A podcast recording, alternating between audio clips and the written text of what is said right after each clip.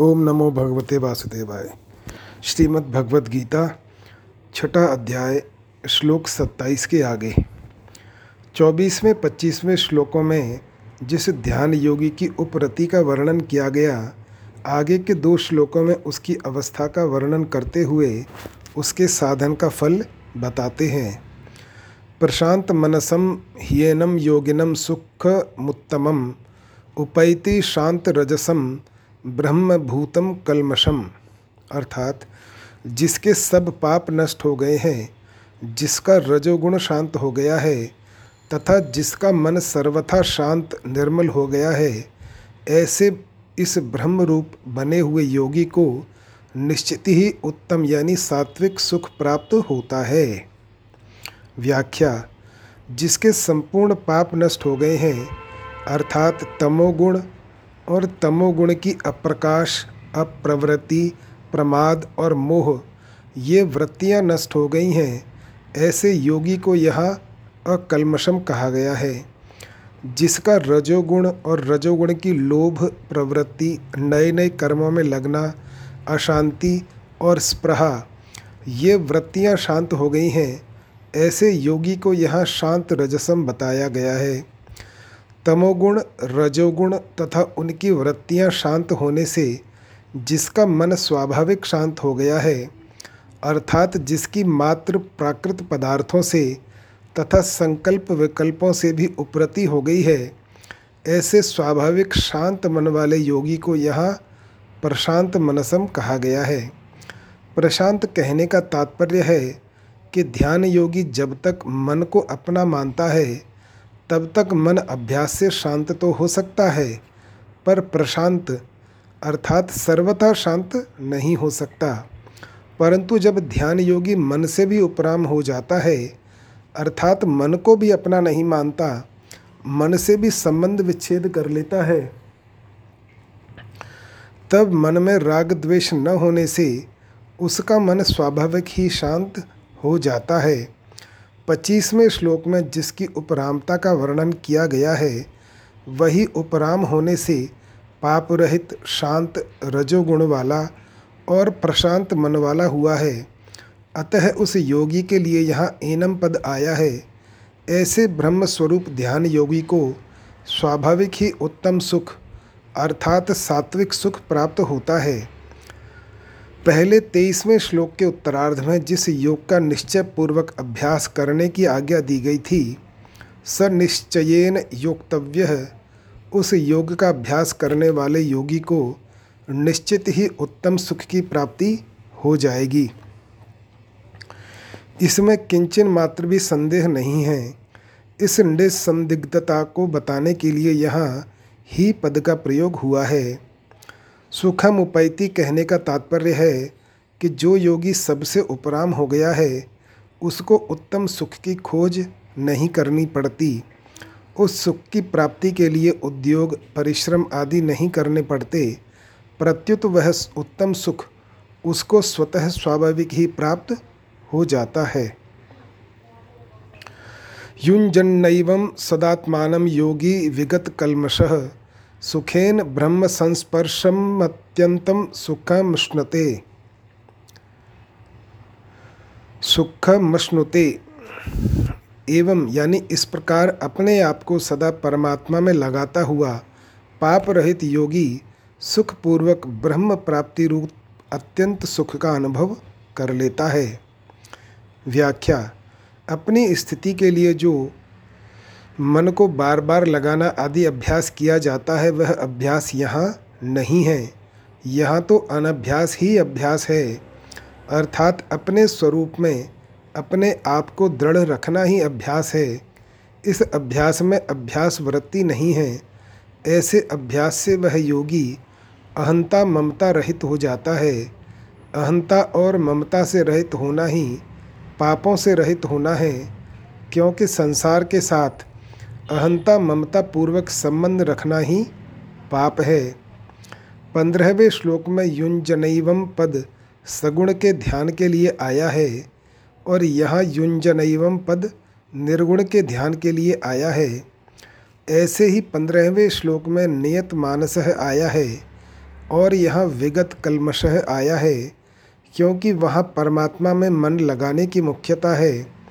और यहाँ जड़ता का त्याग करने की मुख्यता है। वहाँ तो परमात्मा का चिंतन करते करते मन सगुण परमात्मा में तल्लीन हो गया तो संसार स्वतः ही छूट गया और यह आंता ममता रूप कलमश से, अर्थात संसार से सर्वथा संबंध विच्छेद करके, अपने ध्येय परमात्मा में स्थित हो गया। इस प्रकार दोनों का तात्पर्य एक ही हुआ अर्थात वहाँ परमात्मा में लगने से संसार छूट गया और यहाँ संसार को छोड़कर परमात्मा में स्थिर हो गया। सुखेन ब्रह्म संस्पर्श मत्यंतम सुखम मश्नुते, यानी उसकी ब्रह्मा के साथ जो अभिन्नता होती है, उसमें मैंपन का संस्कार भी नहीं रहता, सत्ता भी नहीं रहती, यही सुखपूर्वक ब्रह्म का संस्पर्श करना है जिस सुख में अनुभव करने वाला और अनुभव में आने वाला ये दोनों ही नहीं रहते, वह अत्यंत सुख है। इस सुख को योगी प्राप्त कर लेता है। यह अत्यंत सुख, अक्षय सुख और आत्यंतिक सुख, ये एक ही परमात्म तत्व रूप आनंद के वाचक हैं। अठारहवें से तेईसवें श्लोक तक स्वरूप का ध्यान करने वाले जिस सांख्य योगी का वर्णन हुआ है, उसके अनुभव का वर्णन आगे के श्लोक में करते हैं। सर्वभूतस्थ मात्मान सर्वभूतानि चात्मनि, ईक्षते योग युक्तात्मा सर्वत्र समदर्शन। अर्थात, सब जगह अपने स्वरूप को देखने वाला और ध्यान योग से युक्त अंतकरण वाला सांख्य योगी अपने स्वरूप को संपूर्ण प्राणियों में स्थित देखता है और संपूर्ण प्राणियों को अपने स्वरूप में स्थित देखता है। व्याख्या, ईक्षते योग युक्तात्मा सर्वत्र समदर्शन यानी सब जगह एक सच्चिदानंद घन परमात्मा ही परिपूर्ण है। जैसे मनुष्य खांड से बने हुए अनेक तरह के खिलौनों के नाम, रूप आकृति भिन्न भिन्न होने पर भी उनमें समान रूप से एक खांड को, लोहे से बने हुए अनेक तरह के अस्त्र शस्त्रों में एक लोहे को, मिट्टी से बने हुए अनेक तरह के बर्तनों में एक मिट्टी को और सोने से बने हुए आभूषणों में एक सोने को ही देखता है। ऐसे ही ध्यान योगी तरह तरह की वस्तु, व्यक्ति आदि में सम रूप से एक अपने स्वरूप को ही देखता है। योग युक्तात्मा। इसका तात्पर्य है कि ध्यान योग का अभ्यास करते करते उस योगी का अंतकरण अपने स्वरूप में तल्लीन हो गया है। तल्लीन होने के बाद उसका अंतकरण से संबंध विच्छेद हो जाता है, जिसका संकेत सर्वभूतस्थ मात्मान सर्वभूतानि चात्मनि पदों से किया गया है। सर्वभूतस्थ मात्मानम वह संपूर्ण प्राणियों में अपनी आत्मा को, अपने सत्स्वरूप को स्थित देखता है। जैसे साधारण प्राणी सारे शरीर में अपने आप को देखता है, अर्थात शरीर के सभी अवयवों में, अंशों में, मैं को ही पूर्ण रूप से देखता है। ऐसे ही समदर्शी पुरुष सब प्राणियों में अपने स्वरूप को ही स्थित देखता है। किसी को नींद में स्वप्न आए तो वह स्वप्न में स्थावर जंगम प्राणी पदार्थ देखता है, पर नींद खुलने पर वह स्वप्न की सृष्टि नहीं दिखती। अतः स्वप्न में स्थावर जंगम आदि सब कुछ स्वयं ही बना है। जागृत अवस्था में किसी जड़ या चेतन प्राणी पदार्थ की याद आती है तो वह मन से दिखने लग जाता है, और याद हटते ही वह सब दृश्य, अदृश्य हो जाता है। अतः याद में सब कुछ अपना मन ही बना है। ऐसे ही ध्यान योगी संपूर्ण प्राणियों में अपने स्वरूप को स्थित देखता है। स्थित देखने का तात्पर्य है कि संपूर्ण प्राणियों में सत्ता रूप से अपना ही स्वरूप है। स्वरूप के सिवाय दूसरी कोई सत्ता ही नहीं है, क्योंकि संसार एक क्षण भी एक रूप नहीं रहता। प्रत्युत प्रतिक्षण बदलता ही रहता है। संसार के किसी रूप को एक बार देखने पर अगर दोबारा उसको कोई देखना चाहे तो देख ही नहीं सकता, क्योंकि वह पहला रूप बदल गया। ऐसे परिवर्तनशील वस्तु, व्यक्ति आदि में योगी सत्ता रूप से अपरिवर्तनशील अपने स्वरूप को ही देखता है। सर्वभूतानी चात्मनी, वह संपूर्ण प्राणियों को अपने अंतर्गत देखता है। अर्थात अपने सर्वगत, असीम, सच्चिदानंद घन स्वरूप में ही सभी प्राणियों को तथा सारे संसार को देखता है। जैसे एक प्रकाश के अंतर्गत लाल, पीला, काला, नीला आदि जितने रंग दिखते हैं, वे सभी प्रकाश से ही बने हुए हैं और प्रकाश में ही दिखते हैं और जैसे जितनी वस्तुएँ दिखती हैं, वे सभी सूर्य से ही उत्पन्न हुई हैं। और सूर्य के प्रकाश में ही दिखती हैं। ऐसे ही वह योगी संपूर्ण प्राणियों को अपने स्वरूप से ही पैदा हुए, स्वरूप में ही लीन होते हुए और स्वरूप में ही स्थित देखता है। तात्पर्य है कि उसको जो कुछ दिखता है, वह सब अपना स्वरूप ही दिखता है। इस श्लोक में प्राणियों में तो अपने को स्थित बताया है, पर अपने में प्राणियों को स्थित नहीं बताया। ऐसा कहने का तात्पर्य है कि प्राणियों में तो अपनी सत्ता है, पर अपने में प्राणियों की सत्ता नहीं है। कारण कि स्वरूप तो सदा एक रूप रहने वाला है, पर प्राणी उत्पन्न और नष्ट होने वाले हैं। इस श्लोक का तात्पर्य यह हुआ कि व्यवहार में तो प्राणियों के साथ अलग अलग बर्ताव होता है, परंतु अलग अलग बर्ताव होने पर भी उस समदर्शी योगी की स्थिति में कोई फ़र्क नहीं पड़ता। भगवान ने चौदहवें, पंद्रहवें श्लोकों में सगुण साकार का ध्यान करने वाले जिस भक्ति योगी का वर्णन किया था, उसके अनुभव की बात आगे के श्लोक में कहते हैं, यो माम पश्यति सर्वत्र सर्वम च मयि पश्यति तस्याहम न प्रणश्यामी सच मे न प्रणश्यति। अर्थात, जो भक्त सब में मुझे देखता है और मुझमें सबको देखता है, उसके लिए मैं अदृश्य नहीं होता और वह मेरे लिए अदृश्य नहीं होता। व्याख्या, यो माम पश्यति सर्वत्र।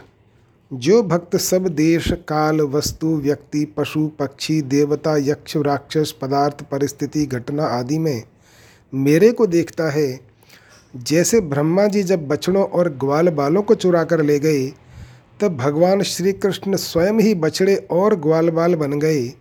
बछड़े और ग्वाल बाल ही नहीं, प्रत्युत उनके बैंत, सींग, बांसुरी, वस्त्र, आभूषण आदि भी भगवान स्वयं बन गए।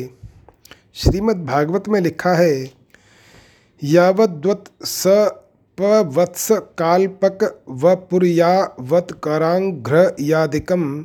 यावद्यष्टे विषाण वेणु दल शिज्ञा वद्वे भूषाम्बरम यावच्छील गुणाभिधा कृतिवयो यावद्विहारादिकम सर्व विष्णुमयम गिरो अंगवदज सर्वस्वरूपो बभऊ यानी, वे बालक और बछड़े संख्या में जितने थे, जितने छोटे छोटे उनके शरीर थे, उनके हाथ, पैर आदि जैसे जैसे थे, उनके पास जितनी और जैसी छड़ियाँ, सींग, बांसुरी, पत्ते और छींके थे, जैसे और जितने वस्त्र आभूषण थे, उनके शील, स्वभाव, गुण, नाम, रूप और अवस्थाएँ जैसी थीं, जिस प्रकार वे खाते, पीते, चलते आदि थे, ठीक वैसे ही और उतने ही रूपों में सर्वस्वरूप भगवान श्री कृष्ण प्रकट हो गए।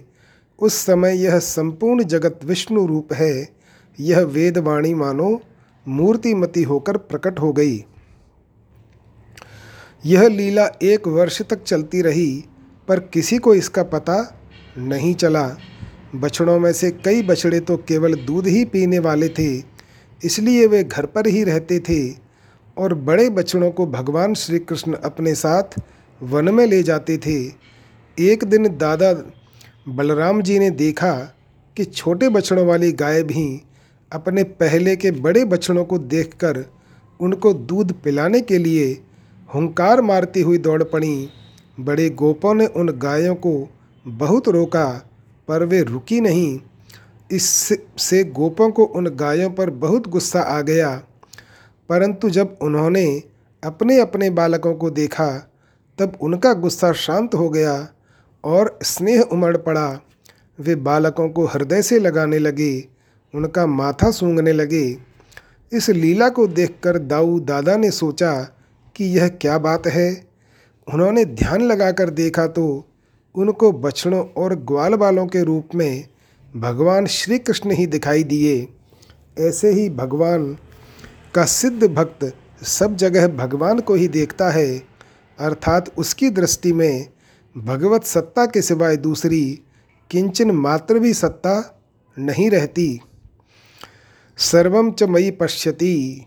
और जो भक्त देश, काल, वस्तु, व्यक्ति, घटना, परिस्थिति आदि को मेरे ही अंतर्गत देखता है, जैसे गीता का उपदेश देते समय अर्जुन के द्वारा प्रार्थना करने पर भगवान अपना विश्व रूप दिखाते हुए कहते हैं कि चराचर सारे संसार को मेरे एक अंश में स्थित देख।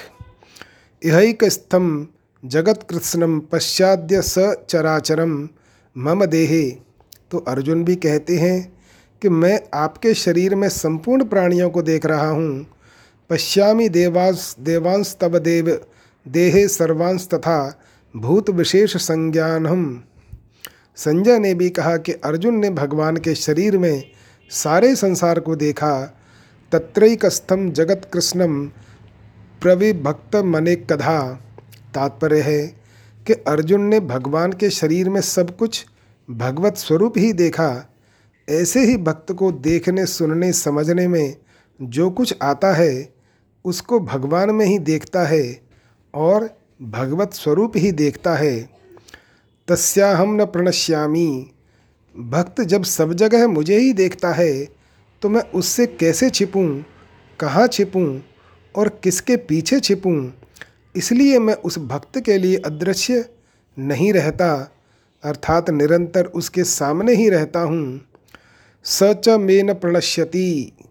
जब भक्त भगवान को सब जगह देखता है तो भगवान भी भक्त को सब जगह देखते हैं। क्योंकि भगवान का यह नियम है कि जो जिस प्रकार मेरी शरण लेते हैं, मैं भी उसी प्रकार उनको आश्रय देता हूँ। ये यथा माम प्रपद्यन्ते। तांस तथैव भजाम्यहम तात्पर्य है कि भक्त भगवान के साथ घुल मिल जाते हैं। भगवान के साथ उनकी आत्मीयता एकता हो जाती है। अतः भगवान अपने स्वरूप में उनको सब जगह देखते हैं। इस दृष्टि से भक्त भी भगवान के लिए कभी अदृश्य नहीं होता। यहाँ शंका होती है कि भगवान के लिए तो कोई भी अदृश्य नहीं है। वेदा हम समतीतानी वर्तमानानी चार्जुन, भविष्याणी च भूतानी। फिर यह केवल भक्त के लिए ही, वह मेरे लिए अदृश्य नहीं होता ऐसा क्यों कहा है? इसका समाधान है कि यद्यपि भगवान के लिए कोई भी अदृश्य नहीं है, तथापि जो भगवान को सब जगह देखता है, उसके भाव के कारण भगवान भी उसको सब जगह देखते हैं। परंतु जो भगवान से विमुख होकर संसार में आसक्त है। उसके लिए भगवान अदृश्य रहते हैं। ना हम प्रकाश सर्वस्व अतः उसके भाव के कारण वह भी भगवान के लिए अदृश्य रहता है। जितने अंश में उसका भगवान के प्रति भाव नहीं है, उतने अंश में वह भगवान के लिए अदृश्य रहता है। ऐसी ही बात भगवान ने नवे अध्याय में भी कही है कि मैं सब प्राणियों में समान हूँ। न को, तो कोई मेरा द्वेषी है और न कोई प्रिय है परंतु जो भक्ति पूर्वक मेरा भजन करते हैं वे मेरे में हैं और मैं उनमें हूँ। परिशिष्ट भाव। पूर्व श्लोक में आत्मज्ञान की बात कहकर अब भगवान परमात्म ज्ञान की बात कहते हैं। ध्यान योग के किसी साधक में ज्ञान के संस्कार रहने से विवेक की मुख्यता रहती है। और किसी साधक में भक्ति के संस्कार रहने से श्रद्धा विश्वास की मुख्यता रहती है। अतः ज्ञान के संस्कार वाला ध्यान योगी विवेक पूर्वक आत्मा का अनुभव करता है। सर्वभूतस्थमात्मान सर्वभूतानी चात्मनी। और भक्ति के संस्कार वाला ध्यान योगी श्रद्धा विश्वास पूर्वक परमात्मा का अनुभव करता है। यो माम पश्यति सर्वत्र सर्वम च मई पश्यति। यो माम पश्यति सर्वत्र पदों का भाव है कि जो मेरे को दूसरों में भी देखता है और अपने में भी देखता है सर्वम च मई पश्यति पदों का भाव है कि जो दूसरों को भी मेरे में देखता है और अपने को भी मेरे में देखता है। जैसे सब जगह बर्फ़ ही बर्फ़ पड़ी हो तो बर्फ़ कैसे छिपेगी? बर्फ़ के पीछे रखने पर भी बर्फ़ ही दिखेगी। ऐसे ही जब सब रूपों में एक भगवान ही हैं तो फिर वे कैसे छिपें, कहाँ छिपें और किसके पीछे छिपें? क्योंकि एक परमात्मा के सिवाय दूसरी सत्ता है ही नहीं।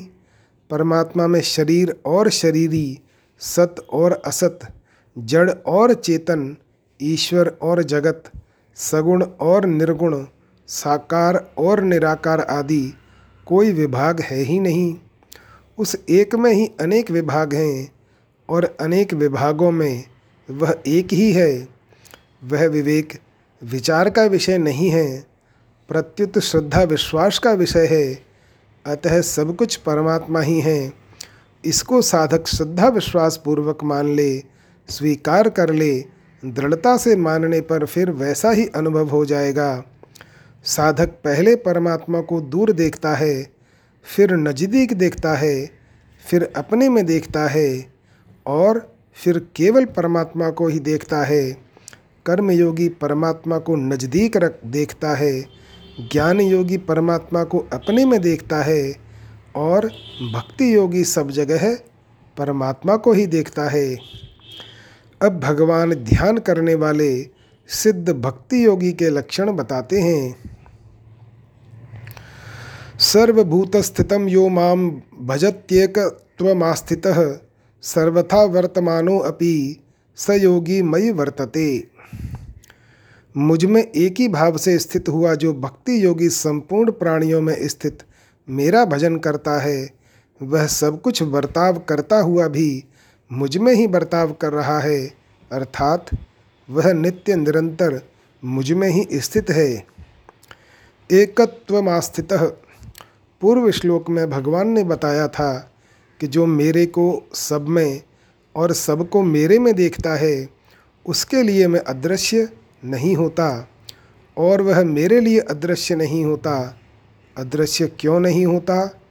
कारण कि संपूर्ण प्राणियों में स्थित मेरे साथ उसकी अभिन्नता हो गई है, अर्थात मेरे साथ उसका अत्यधिक प्रेम हो गया है। अद्वैत सिद्धांत में तो स्वरूप से एकता होती है, पर यहाँ वैसी एकता नहीं है।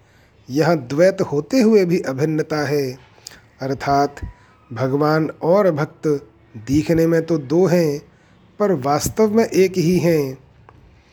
ज्ञान में तो दो होकर एक होते हैं, पर भक्ति में प्रेम का विलक्षण आनंद का आदान प्रदान करने के लिए, प्रेम का विस्तार करने के लिए एक होकर दो हो जाते हैं। जैसे, भगवान श्री कृष्ण और श्री जी एक होकर भी दो हैं। जैसे पति पत्नी दो शरीर होते हुए भी अपने को अभिन्न मानते हैं, दो मित्र अपने को एक ही मानते हैं, क्योंकि अत्यंत स्नेह होने के कारण वहाँ द्वैत बना नहीं रहता। ऐसे ही जो भक्ति योग का साधक भगवान को प्राप्त हो जाता है, भगवान में अत्यंत स्नेह होने के कारण उसकी भगवान से अभिन्नता हो जाती है। इसी अभिन्नता को यहाँ एकत्वमास्थित पद से बताया गया है। सर्वभूतस्थितम यो माम भजती। सब देश, काल, वस्तु, व्यक्ति, घटना, परिस्थिति आदि में भगवान ही परिपूर्ण हैं, अर्थात संपूर्ण चराचर जगत भगवत स्वरूप ही है। वासुदेव सर्वम यही उसका भजन है। सर्वभूत स्थितम पद से ऐसा असर पड़ता है कि भगवान केवल प्राणियों में ही स्थित हैं, वास्तव में ऐसी बात नहीं है। भगवान केवल प्राणियों में ही स्थित नहीं है, प्रत्युत संसार के कण कण में परिपूर्ण रूप से स्थित हैं।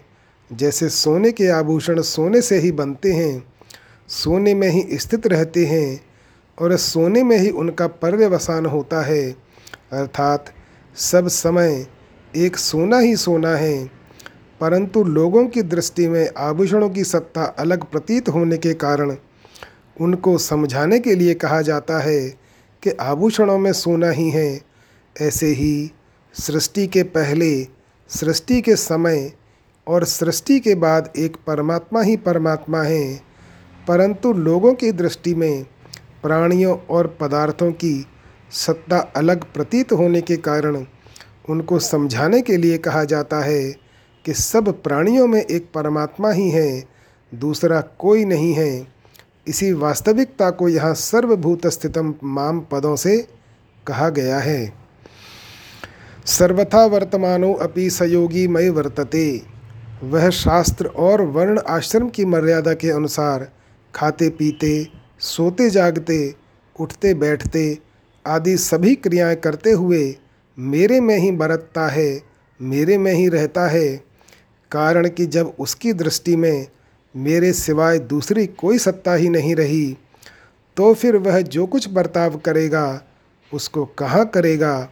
वह तो मेरे में ही सब कुछ करेगा।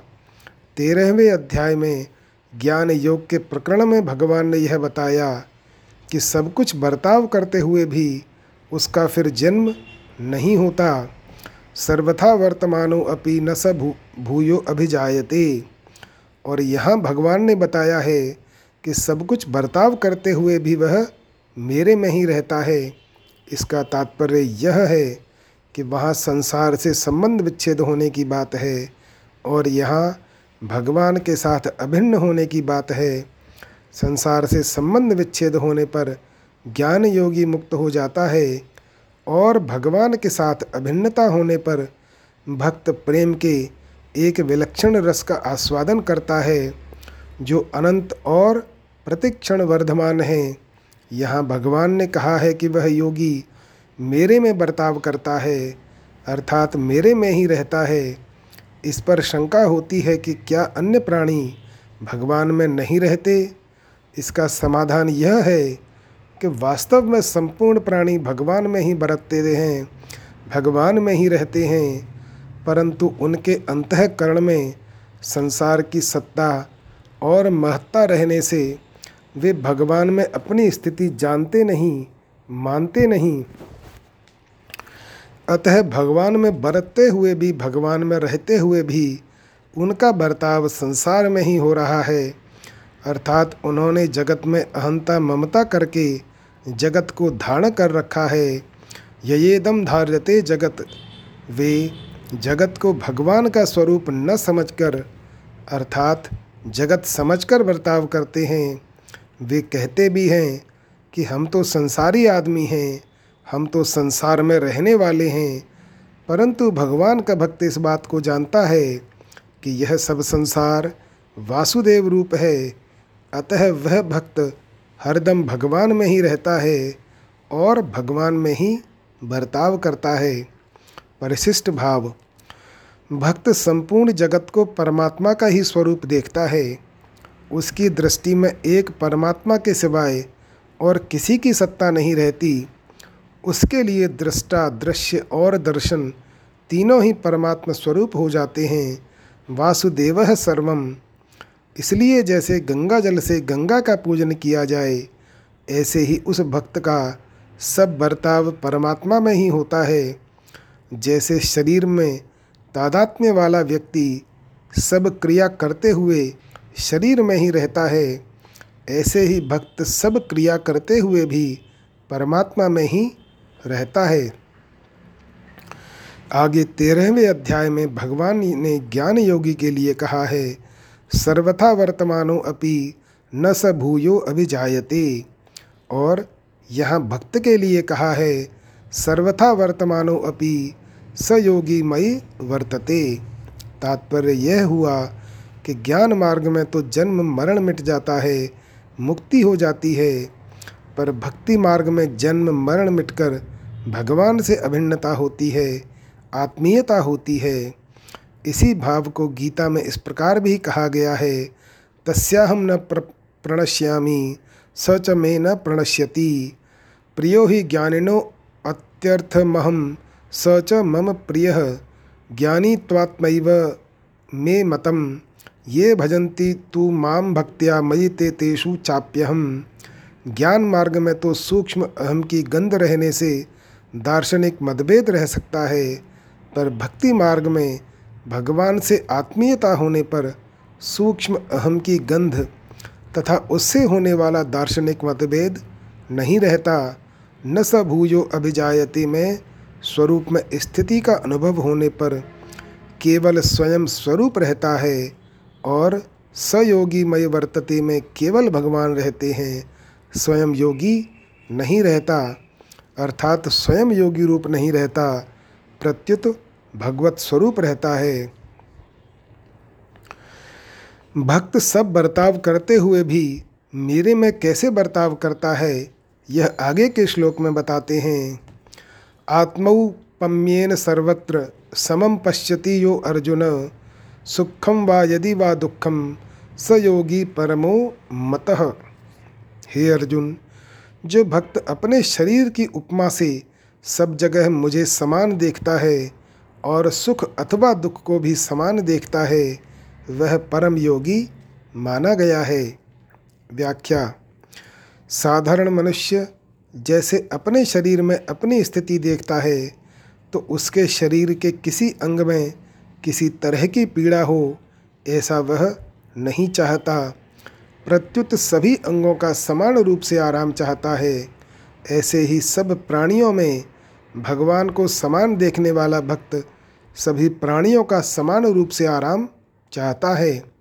उसके सामने कोई दुखी प्राणी आ जाए तो अपने शरीर के किसी अंग का दुख दूर करने की तरह ही, उसका दुख दूर करने की स्वाभाविक चेष्टा होती है। तात्पर्य है कि जैसे साधारण प्राणी की अपने शरीर के लिए, आराम के लिए चेष्टा होती है, ऐसे ही भक्त की दूसरों के शरीरों के आराम के लिए स्वाभाविक चेष्टा होती है। सर्वत्र कहने का तात्पर्य है कि उसके द्वारा वर्ण, आश्रम, देश, वेश, संप्रदाय आदि का भेद न रखकर सबको समान रीति से सुख पहुँचाने की स्वाभाविक चेष्टा होती है। ऐसे ही पशु पक्षी, वृक्षलता आदि स्थावर जंगम सभी प्राणियों को भी समान रीति से सुख पहुँचाने की चेष्टा होती है और साथ ही साथ उनका दुख दूर करने का भी स्वाभाविक उद्योग होता है। अपने शरीर के अंगों का दुख दूर करने की समान चेष्टा होने पर भी अंगों में भेद दृष्टि तो रहती ही है और रहना आवश्यक भी है। जैसे हाथ का काम पैर से नहीं किया जाता, अगर हाथ को हाथ छू जाए तो हाथ धोने की ज़रूरत नहीं पड़ती। परंतु पैर को हाथ छू जाए तो हाथ धोना पड़ता है। अगर मल मूत्र के अंगों को हाथ से साफ़ किया जाए तो हाथ को मिट्टी लगाकर विशेषता से धोना निर्मल करना पड़ता है। ऐसे ही शास्त्र और वर्ण आश्रम की मर्यादा के अनुसार सबके सुख दुख में समान भाव रखते हुए भी स्पर्श अस्पर्श का ख्याल रखकर व्यवहार होना चाहिए। किसी के प्रति किंचन मात्र भी घृणा की संभावना ही नहीं होनी चाहिए। जैसे अपने शरीर के पवित्र, अपवित्र अंगों की रक्षा करने में और उनको सुख पहुँचाने में कोई कमी न रखते हुए भी शुद्धि की दृष्टि से उनमें स्पर्श अस्पर्श का भेद रखते हैं। ऐसे ही शास्त्र मर्यादा के अनुसार संसार के सभी प्राणियों में स्पर्श अस्पर्श का भेद मानते हुए भी भक्त के द्वारा उनका दुख दूर करने की और उनको सुख पहुँचाने की चेष्टा में कभी किंचन मात्र भी कमी नहीं आती। तात्पर्य है कि जैसे अपने शरीर का कोई अंग अस्पृश्य होने पर भी वह अप्रिय नहीं होता। ऐसे ही शास्त्र मर्यादा के अनुसार कोई प्राणी अस्पृश्य होने पर भी उसमें प्रियता, हितैषता की कभी कमी नहीं होती। सुखम व यदि व दुखम, अपने शरीर की उपमा से दूसरों के सुख दुख में समान रहने का तात्पर्य यह नहीं है कि दूसरों के शरीर के किसी अंग में पीड़ा हो जाए। तो वह पीड़ा अपने शरीर में भी हो जाए, अपने को भी उस पीड़ा का अनुभव हो जाए। अगर ऐसी समता ली जाए तो अपने को दुख ही ज़्यादा होगा और दुख मिटेगा भी नहीं, क्योंकि संसार में दुखी प्राणी ही ज़्यादा हैं। दूसरी बात, जैसे विरक्त त्यागी महात्मा लोग अपने शरीर की और अपने शरीर के अंगों में होने वाली पीड़ा की उपेक्षा कर देते हैं, ऐसे ही दूसरों के शरीरों की और उनके शरीरों के अंगों में होने वाली पीड़ा की उपेक्षा हो जाए, अर्थात जैसे उन पर अपने शरीर के सुख दुख का असर नहीं होता, ऐसे ही दूसरों के सुख दुख का भी अपने पर असर न हो, यह भी उपयुक्त पदों का तात्पर्य नहीं है।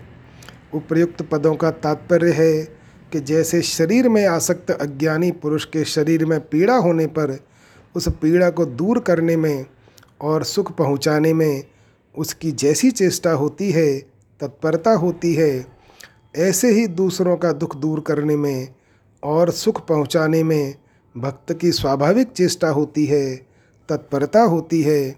जैसे किसी के हाथ में चोट लग गई और वह लोग समुदाय में जाता है तो उस पीड़ित हाथ को धक्का न लग जाए, इसलिए दूसरे हाथ को सामने रखकर उस पीड़ित हाथ की रक्षा करता है और उसको धक्का न लगे, ऐसा उद्योग करता है।